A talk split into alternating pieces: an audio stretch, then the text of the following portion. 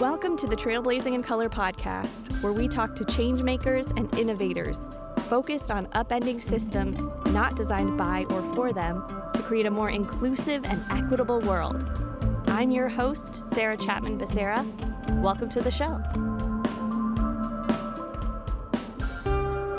Hi, everyone. Welcome to the show today. Our guest today is Tania Bhattacharyya. Tania is the founder of Lumos Marketing, which is a thought leadership consultancy for social impact entrepreneurs ready to stand out as they stand up for their mission.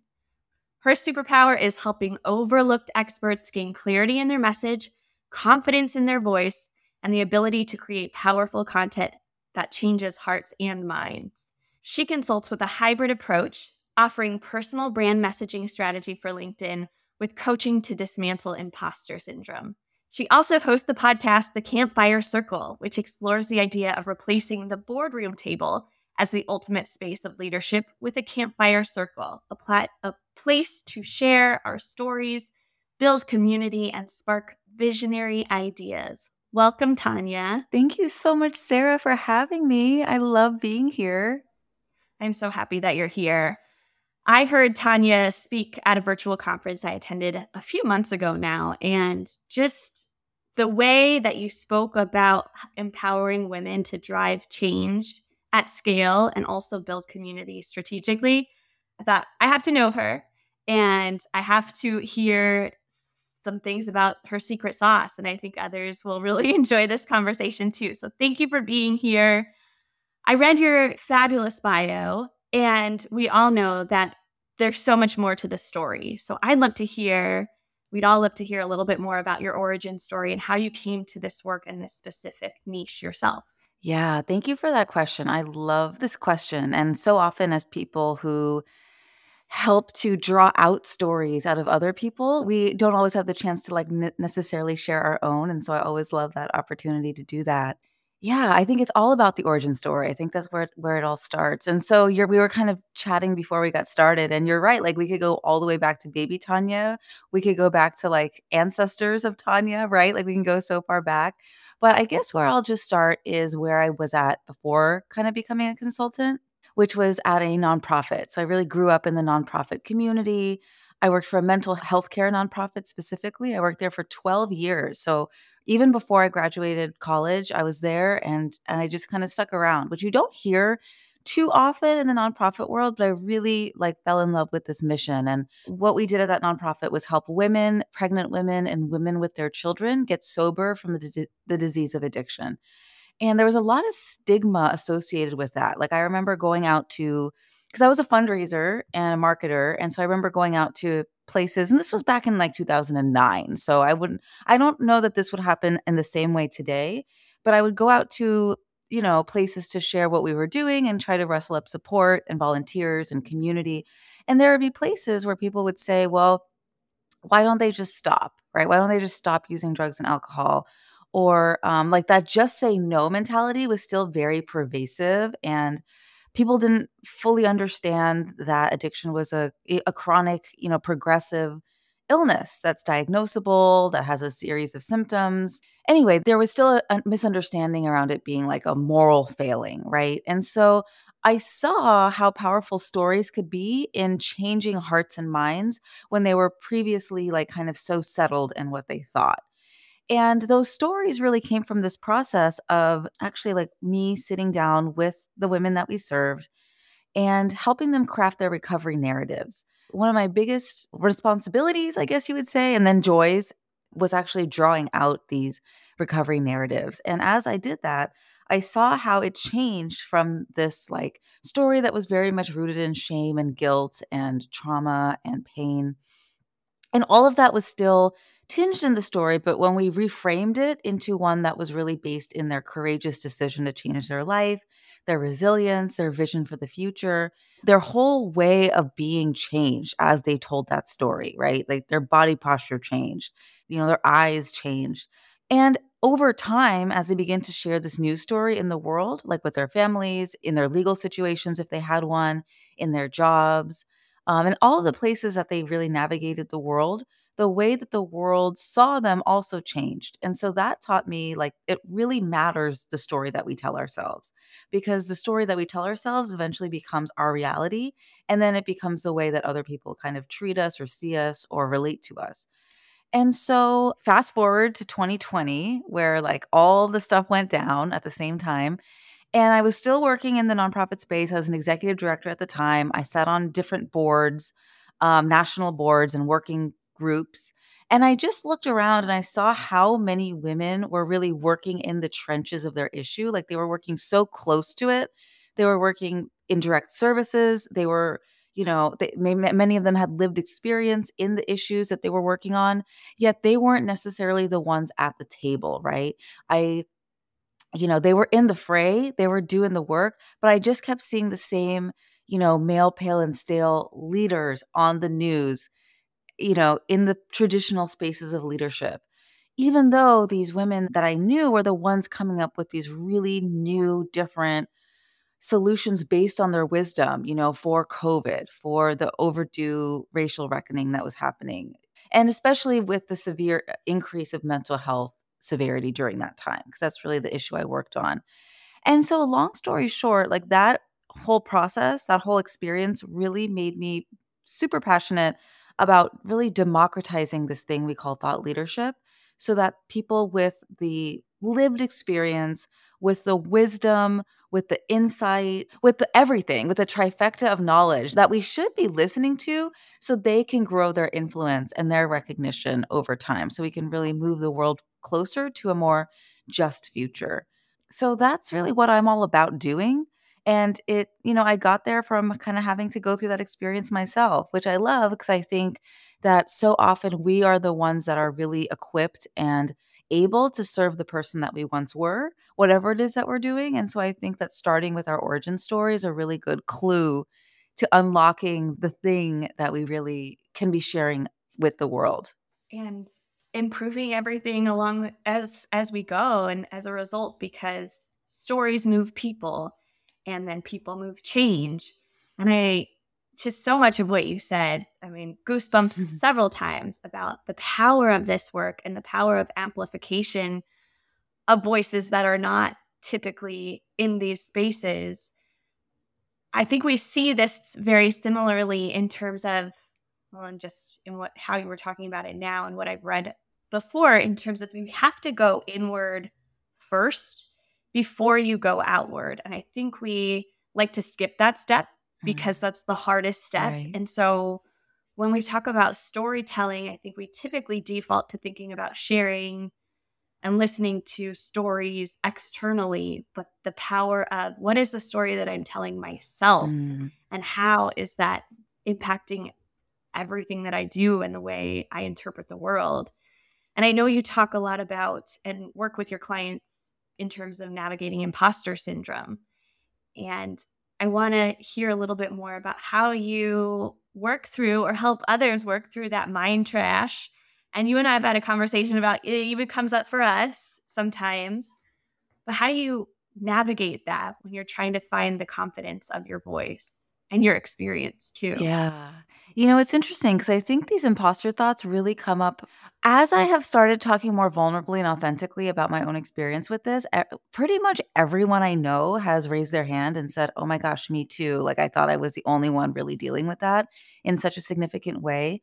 But, you know, I think that these thoughts can come up like, I'll give you some examples. They can come up like, oh gosh, they asked me to sit on this panel, but I wonder if they were short on candidates, or maybe that was just luck. Or, or I think a way that it really comes up for women of color specifically is, gosh, I wonder if they just asked me to sit on this panel because they needed a woman of color to sit on this panel, right?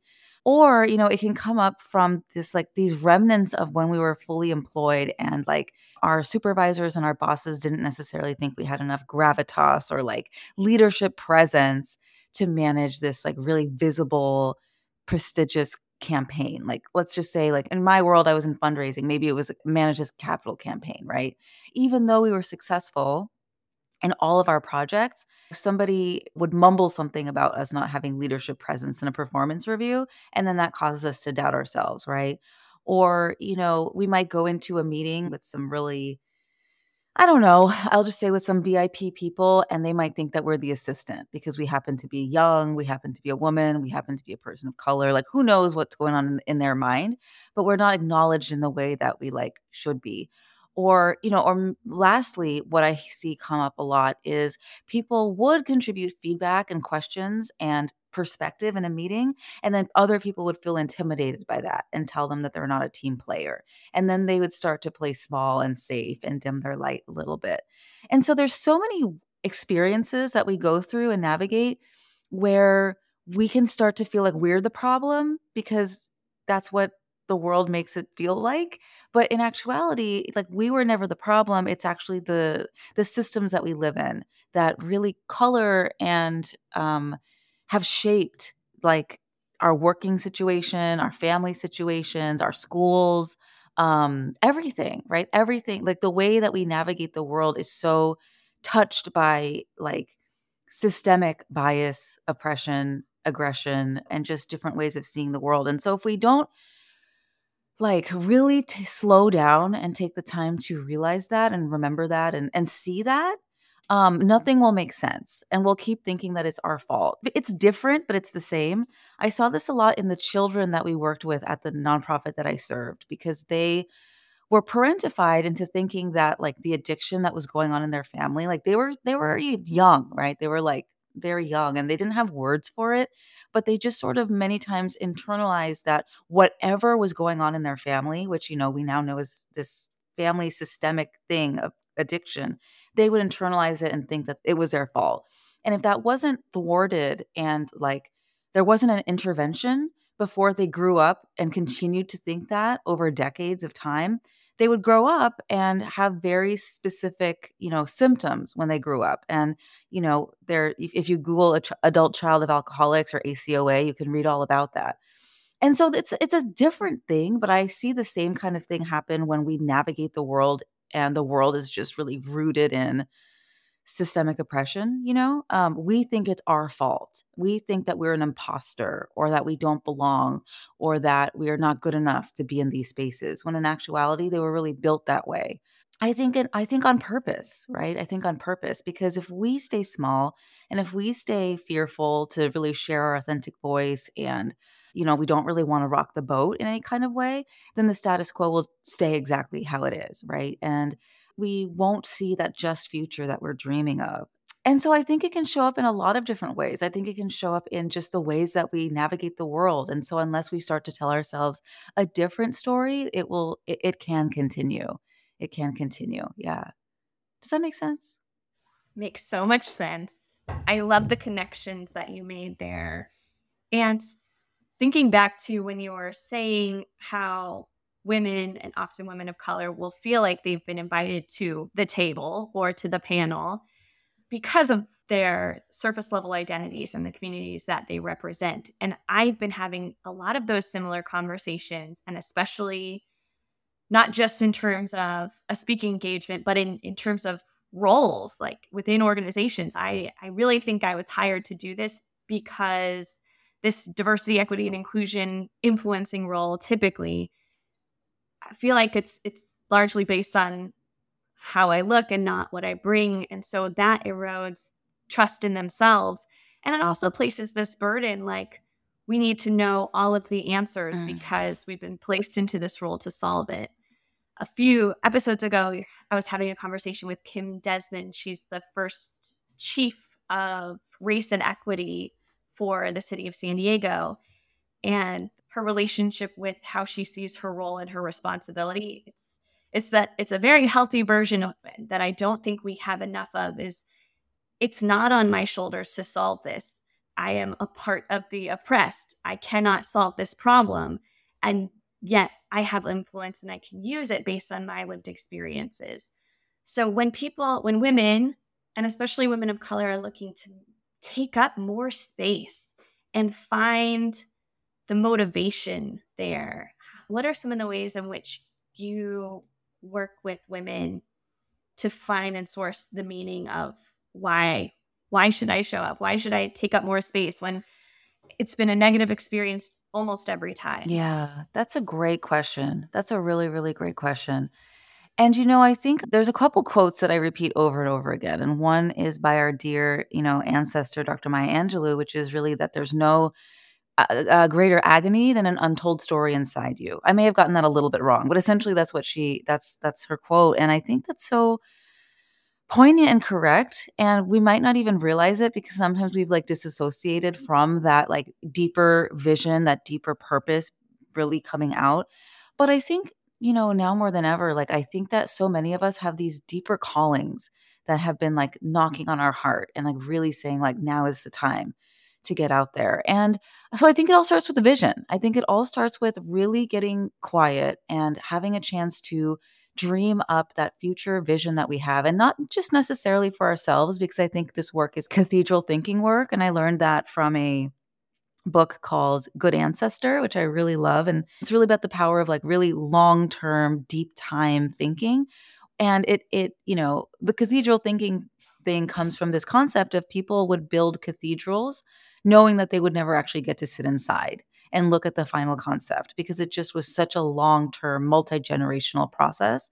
And it's the same thing with, I think, many of our visions and our missions that we're trying to accomplish in the world. We're just not going to see them come to fruition. And it's not, and like you said, it's not on us solely to make that happen. Like these big visions only happen in community. So I think building community is a really big part of this work.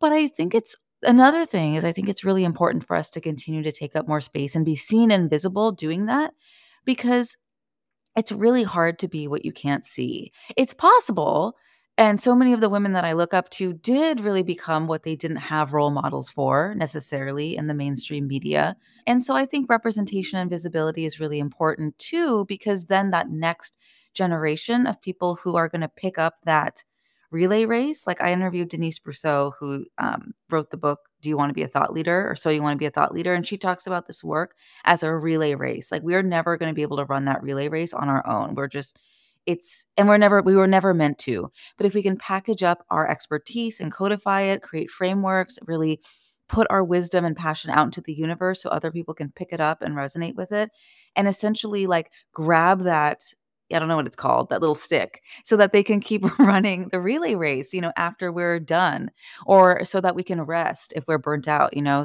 It's not all up to us. And that's important. And that's important. I hadn't ever heard cathedral thinking before, mm.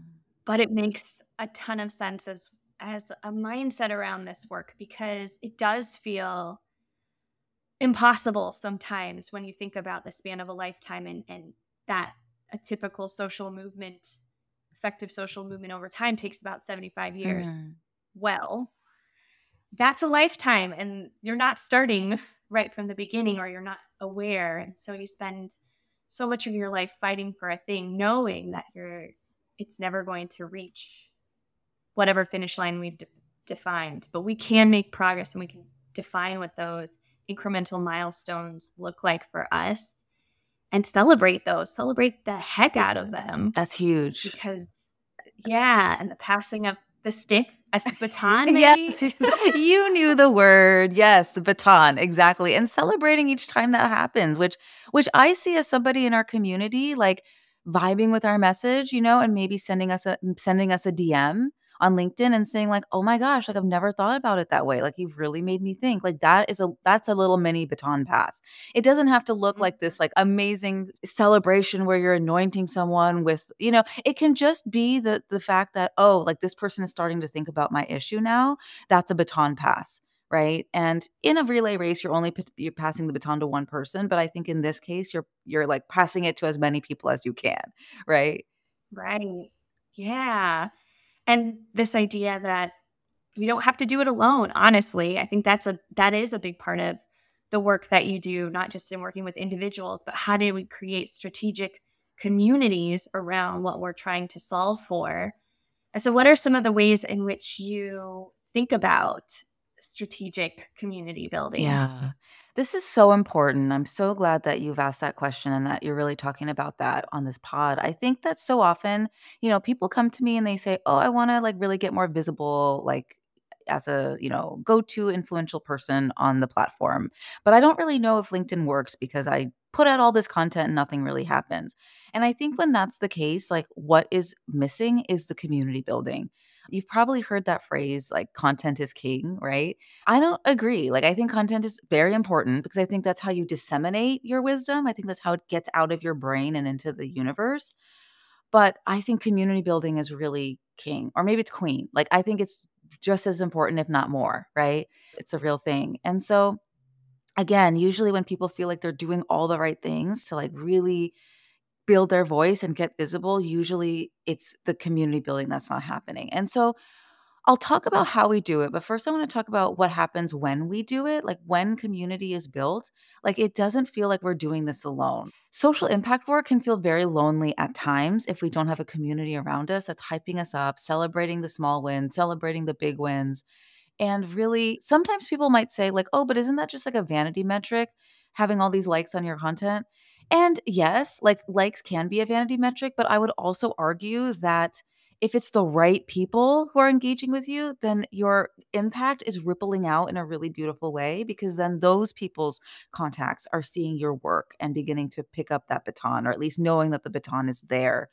And when something comes up that is maybe not the exact right fit for your mission or your vision, you generally know somebody who who is working in that space and so you become like a really great like referral source. You you create like this ecosystem of you know, passionate people who you can refer different opportunities to.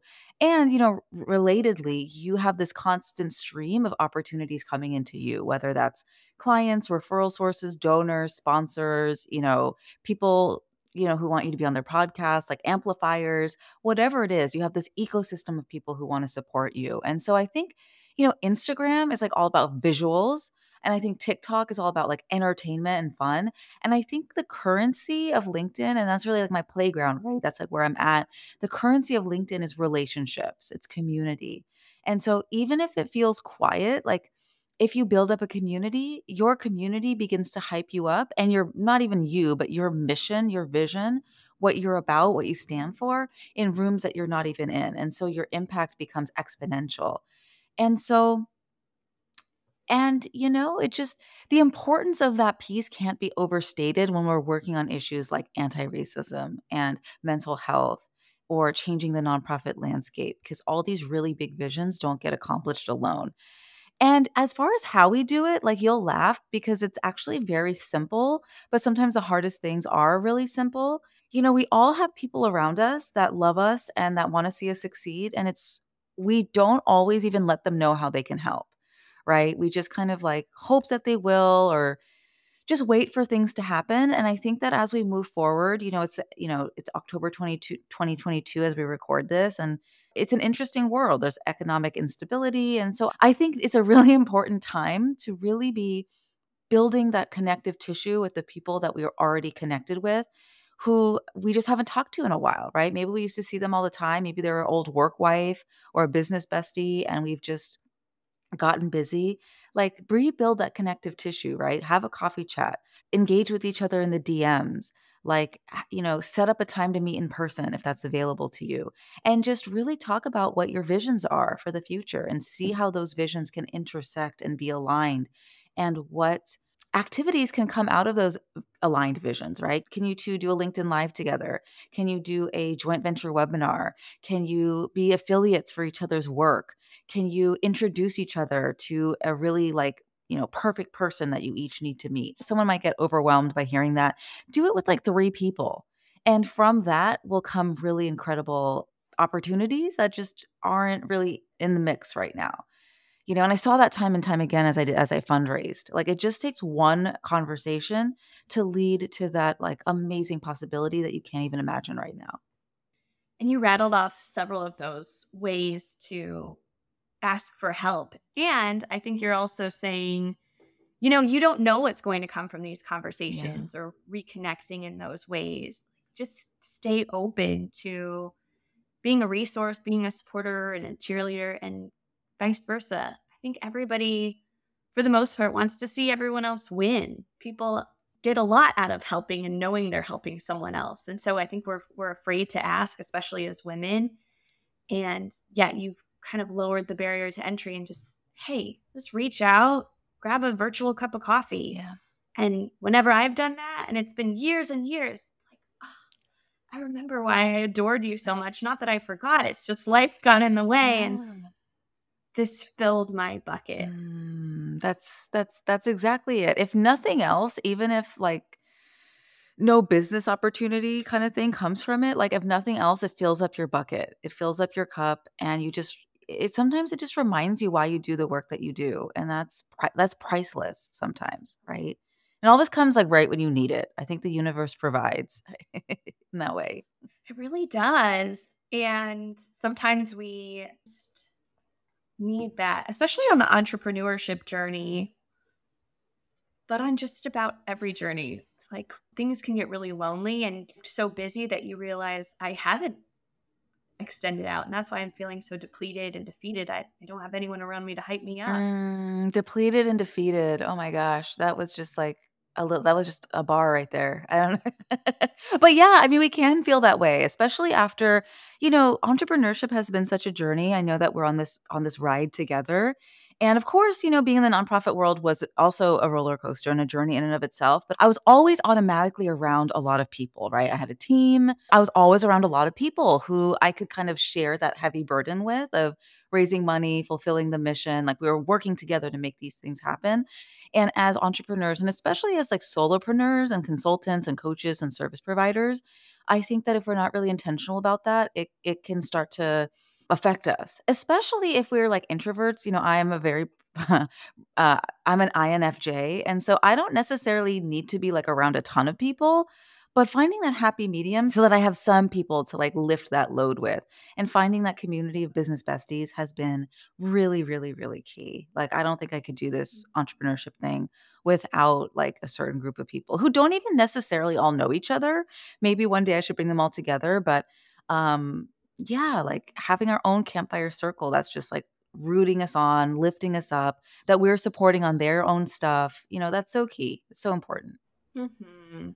And since that was exactly where I wanted to go next, is this idea of a campfire circle and how it's a new way of looking at bringing people together, bringing community together, not in a stale boardroom setting, but how did you move into this idea and how does it show up in the work you do? Yeah, Thank you for asking me that question. You know, I it wasn't necessarily a linear process. I don't think most, you know, emer- emergent processes aren't, but I, you know, I, earlier we talked about coming up with your vision, and I think that it's, you know, I think we sometimes want to sit down and just like have it be done. Like we just want to come up with the vision statement and have it be perfect and ready to go.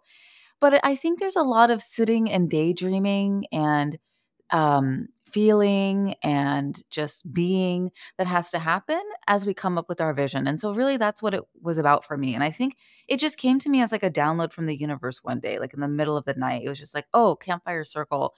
And uh, it just seemed like such a powerful vision of leadership to me because what do we do at the campfire? We share our stories, right? Including the scary ones. Like we don't just share the happy, you know, pretty stories, we share the scary stories um, we huddle together in a community, which is, I think, such an important part of leadership. Um, and there's unlimited seats. Like you can get as many people as you need to because it can get as big as it needs to. You can, you know, double up. You can, people can sit on the floor. Like there's so many spaces so that we can really just gather as an authentic, vulnerable community. And so, really, kind of the full vision statement around this is so, like, this is really my vision for the world, for my life, for my professional contributions, for my business. And it's really about like dismantling the boardroom table and reimagining the ultimate space of leadership as a campfire circle where we share our vulnerable stories, build brave communities, and where there's always room. And so, my podcast became like a little uh, way that I get to live that vision, you know, but I think that just you know as women of color as as people with any kind of historically overlooked or underestimated identities showing up and getting visible as a leader as an expert as a go-to voice as an influential authority um, that can activate the feelings of trying to show up and get visible in spaces where we never really fit in in the first place like a boardroom table right you know, there's only so many seats. We're all fighting for the same one. Once you get there, you're like, I don't really want to be here anyway. And so, you know, the campfire circle is really my reinterpretation of that. And the campfire circle is also a strategy that I teach because it's it's kind of like I think it's really important to have a personal board of directors, but I didn't want to call it a board of directors. I wanted to call it something different. And so um, I really call that your internal campfire circle. Like that's something I teach inside the Kindling Collective, my group program. And I'll tell you a little story of why I think that having a campfire circle or a personal board of directors is so important. So years ago, when I was still a nonprofit ED, I made a post that was in support of Planned Parenthood. I had gone to one of their events and I was really fired up about it. And I posted a picture and you know, like the organization that I served, like we had a we had a partnership with Planned Parenthood. Like we went to them for different healthcare services, et cetera. And so I just did a really nice post about it. And one of our donors, one of the people who was involved in our organization, reached out and said that that was inappropriate, it made her uncomfortable, and she said that she was going to be pulling her funding. And so I wasn't really sure how to respond like right away in that moment. But what I did is I reached out to like this wide variety of mentors and colleagues who all had different perspectives, they all had different politics, they all had different experiences, and they each shared their wisdom with me. So I had kind of a soft pad to land on so that I could then decide how I wanted to move forward. And so that was a really great experience because it taught me the importance of building a a campfire circle because you just don't know what you don't know and you don't and you shouldn't be expected to like you have to go through stuff to really glean the experiences from them I and mean, it's possible to know everything and so by leaning on and really relying on this group of people who can you know lift you up and give you wisdom and guide you in the right way um, i think that's really important for this this work for this thought leadership work because stuff is going to come up. You're going to have a hater show up and say XYZ on your LinkedIn post or call you out in, in a crowded room as you're giving like a speech or as you're writing an op ed, someone's going to leave a really hateful comment.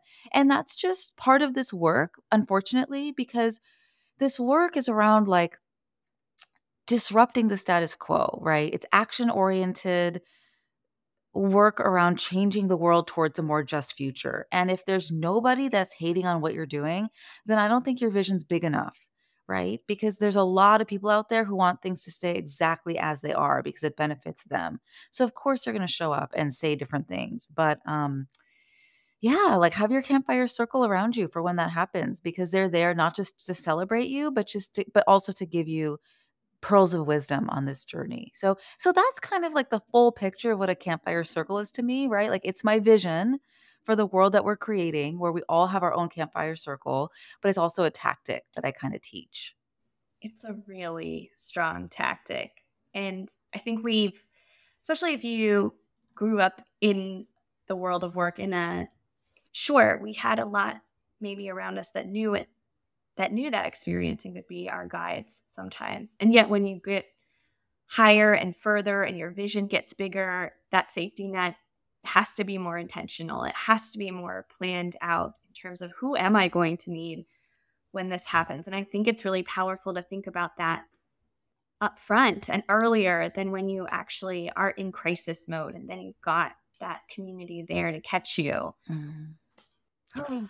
Yeah. I mean, one thing that I would uh, recommend to people if they're trying to build up their own campfire circle, and this particular part can feel uncomfortable, but it's like, who is somebody that you respect who maybe loves you? Maybe they're in your family, maybe they're not, but um, who has a different opinion? Than you on on your vision statement right? And that because we tend to surround ourselves with an ecosystem of people who are all about our vision and we should because it requires that community to create the forward movement that we're trying to create and we're looking for. But it's like who who is somebody who has an alternative opinion? Because they're out there and if it can be somebody that you can build enough of a working relationship with so that they can actually share with you like their perspective sometimes it just gives you a little bit of a different viewpoint, right? Because we can, a community is really important and it can also be an echo chamber. So what is what is the opinion outside of that and how can you listen to that? Even if you're not going to listen to it in any other way than just knowing what to say when that opposition comes up. You know what I mean? Yeah, as a a recovering people pleaser mm. who loves to hear people who love what I'm doing and get and yet the the further along I get the more I realize I need more challengers but I need challengers who can engage in this discourse in a productive, respectful manner yes. so that when it comes at me in a disrespectful, unproductive manner, at least, like you said, I've I've received that messaging before. I can kind of get into my body and be a little less reactive and more just compassionate. Yeah. Of, of the ways that different people see the world because of their very, very unique, nuanced experiences. Do you want to say something? No, I just really loved what you said because I think part of the work, a really big part of the work, is continuing to mm-hmm. change hearts and minds of people who right now are not really sure if they should join our campfire circle, if they like really, you know, because they have differing opinions, but they're not, but they're also not really sure. They're on the fence of a certain issue. And so I think it's really important for us to be consistently, you know, inviting people in. And a part of that is knowing like the whole scope of the issue um, and being able to listen to differing opinions. And so I really love how you framed that. That was a great, that was great. Going off of what you said. So there's so much here. And what you're doing is so powerful, especially for someone like me and maybe others who are a little more introverted. I like to call myself a a soft spoken activist mm-hmm. because it really does take a lot for me to use my voice and speak truth to power in the moment. But it comes, sometimes it comes from such a primeval place. It, mm-hmm. At least for me, I can't avoid saying something. But the vision and pushing myself for a more connective tissue to a bigger vision, like that's really motivating in the moment when things get really hard. And then having that community of support to say, I just did a thing. It was so scary. I can't believe it. And there's probably going to be some backlash. And can you catch me when I fall or I'm falling right now? And yeah, I got you. And I've been on on the campfire circle, like outer circle yeah components where I'm serving in that role for for people around me. And it feels so good mm. to just mm. be around people who are who have your back and and also want to help you learn from their own trials and tribulations the power of brave storytelling as you as you call it it's like it really makes a huge difference in terms of what we're able to achieve alone or together. Totally. Totally. And you're right. You know, it is such a gift to serve on a campfire circle. I think sometimes people are afraid to reach out and ask for support or help in that way. They might be afraid they're being too much or they just feel silly asking for this type of support officially, right? Because I actually encourage my clients to like officially make an ask. I think back to when I was actually working with a team to grow a board at a nonprofit, right? And it's this whole it's this whole process. There's a subcommittee like you're and really the, a deep part of the process is figuring out what you have deficiencies in as a nonprofit. Like if you don't have enough attorneys on your board or around you like look for those attorneys you know if you're getting ready to do like a big building project you're going to want contractors and builders and architects on your board or at least an advisory committee right? So it's that same kind of process. Like what opportunities for growth do you have in your own business in your own way of being that you're never going to have yourself. Like you're never just going to like learn law. You're never just going to go to law school and like learn how to be a lawyer. So how can you bring in a friend who is a lawyer that is willing to assist you in that way and guide you and maybe that you hire eventually when you really need like a, a specific scope of work done but yeah like surround yourself with people who have that skill set and then and it's and it's it goes both ways because you have skill sets that um, are going to support them you know and it just creates this really beautiful relationship and actually ask for that for that new type of relationship. Usually people are really honored to be asked especially if because you're not asking strangers right? You're asking people that you know that you've had coffee chats with that maybe you've worked on projects together and this is a really great way to really build a, a stronger relationship. Ask for help. Build your well, i love how you said the word ecosystem but your campfire ecosystem your campfire circle and where are the gaps or where are the deficiencies? Opportunities. I love the word opportunity yeah. where are the opportunities for for what i need and what i need right now in this phase and and vice versa? How can i support? Yeah. There's so much wisdom in what you've shared today. I really appreciate just everything that you're doing and how you talk about this because it really ultimately impacts that amplification of what we're all able to do and scale. So I want to wrap up with a few quick take questions. The first one being Who trailblazed the path for you, Tania? Oh, so many people trailed the path, you know? So, so, so many people, many of whom I'll never know, many of whom I I do know. I think the the first person that comes to mind is my mentor. Um, her name is Becky. We still talk all the time, but she was my um, boss for most of those years when I was working at the nonprofit. And so she really modeled brave thought leadership. She really modeled sharing her own personal story and professional story. And really, she modeled that um, experience of growing a campfire circle of really strong women around her that lifted her up and that she lifted up in turn when they needed it. She really modeled and mentored a lot of like how I think about the world. So, yeah, I would say Becky. Yeah. Mm, that's wonderful. Okay, what is a book that you've read that changed the way you think about other people and or the world? Mm, these are great que I'm such a book reader, like, my eyes are so bad, like, I have such bad eyesight because I would always read in the dark, like, after my parents told me to, like, go to bed. Okay, but I have to pick one. Okay, yes.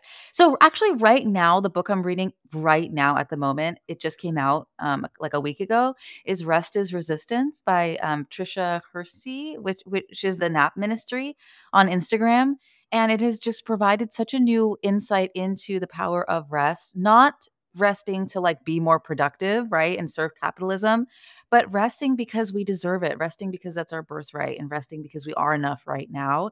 And through that rest work can emerge, you know, our deep our deepest desires and visions for the future that were always there but they were just like hidden and murky because we were always thinking about like that next thing more work how do we make more money how do we do this and that i'm not even done yet like i'm maybe like 50 pages in, but it's already been such a paradigm shift for me.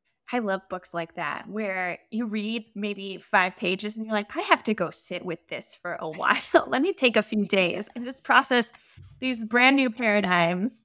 And I was listening to Tricia Hersey on Glennon oh, Doyle's oh, yeah. podcast, We Can Do Hard Things, the other day. So uh, tracking right with you. And then your most recent, or as of recording, most recent Campfire Circle episode with Tatiana O'Hara. Yeah. Did I remember that correctly?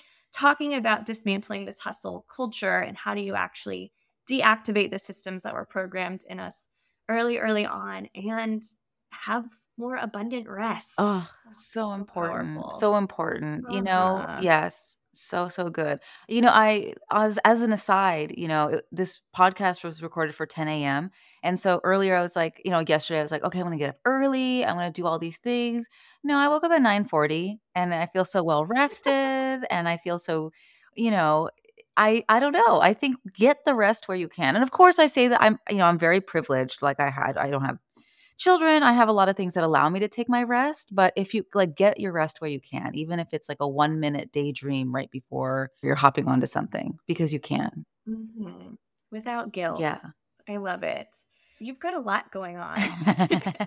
but what are some of the things you're most excited about? What right now? What are you most excited about? Yeah, you know, I am excited. I'm, you know, I'm really excited about growing my group program into what it's meant to be. I did one on one VIP day work for a very long time.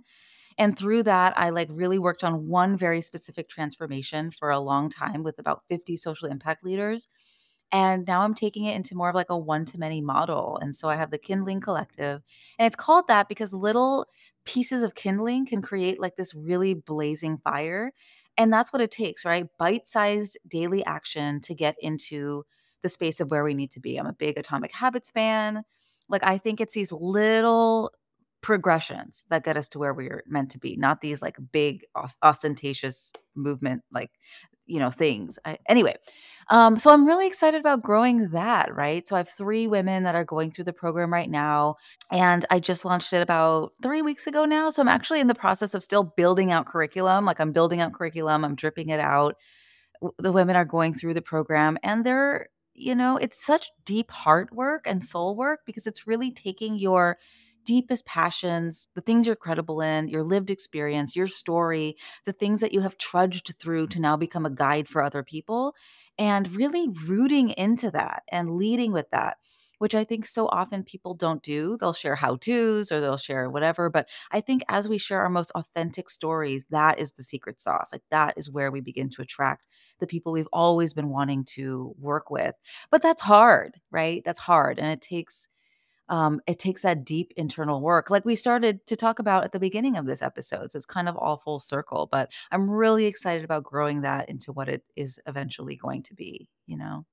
I love all of the metaphors. I don't even think that's the right word, but the way that you see and frame the way we look at this mm-hmm. work is this kindling into fire, this this movement into um, just a really welcoming circle space that also is a little bit of a, a horseshoe because more and more people can just come in. It's not closed off, yeah. it's open. And then you're a very big Harry Potter fan, just as I am. Lumos marketing. And so, so there's so many things I love about you, Tania, mm-hmm. and the work that you're doing. I'm so grateful that you came on the show. As a final question, where can people find you, follow your work, and work with you? Yeah. Well, thank you for that question. Probably the best place is LinkedIn because that's where I like hang out. That's like I mentioned, that's my playground. That's where I put my own thought leadership out into the world. And so you can just find me under my name, Tania Bhattacharyya. And the other place you could find me is my website, which is lumosmarketing.co. And if you go and look at the About section, you'll get to learn a little bit more about the Lumos spell, which is, of course, as you know, Sarah, the spell for illumination. But as I started looking more into the canon and like really reading about the spell Lumos, it's actually also intended to be used to illuminate unseen doorways and entrances, which I like to really geek out on because I think that's what this work of thought leadership and like really getting more visible as a as a go-to expert does for us. It like illuminates doorways and opportunities that we didn't even know were there but uh, have been here the whole time. So yeah, you can find me on LinkedIn, you can find me on my website. And yeah, that's about that's about it. Well, there is so much power in that story and the stories you help women bring forth into the world. Thank you for your work and thank you for being here today. Oh, thank you so much for having me. I love this conversation so much. And thank you for what you're doing with this podcast. It's really, really important and necessary. Thank you for tuning in to this episode of the Trailblazing in Color podcast. If you enjoyed this episode, please rate and review the podcast on Spotify, Apple Podcasts, or wherever you listen. Don't forget to hit subscribe for future episodes. You can also follow us on Instagram at, at and at trailblazingincolor.com slash podcast. The Trailblazing in Color podcast is created and executive produced by me, Sarah Chapman Becerra. The Trailblazing in Color podcast season one production team includes Alicia Archer and the podcast bestie team, led by Angie M. Jordan and supported by Jean Credit and Sarah Decker. Our theme song was composed by Troy Chapman. Thanks, Dad.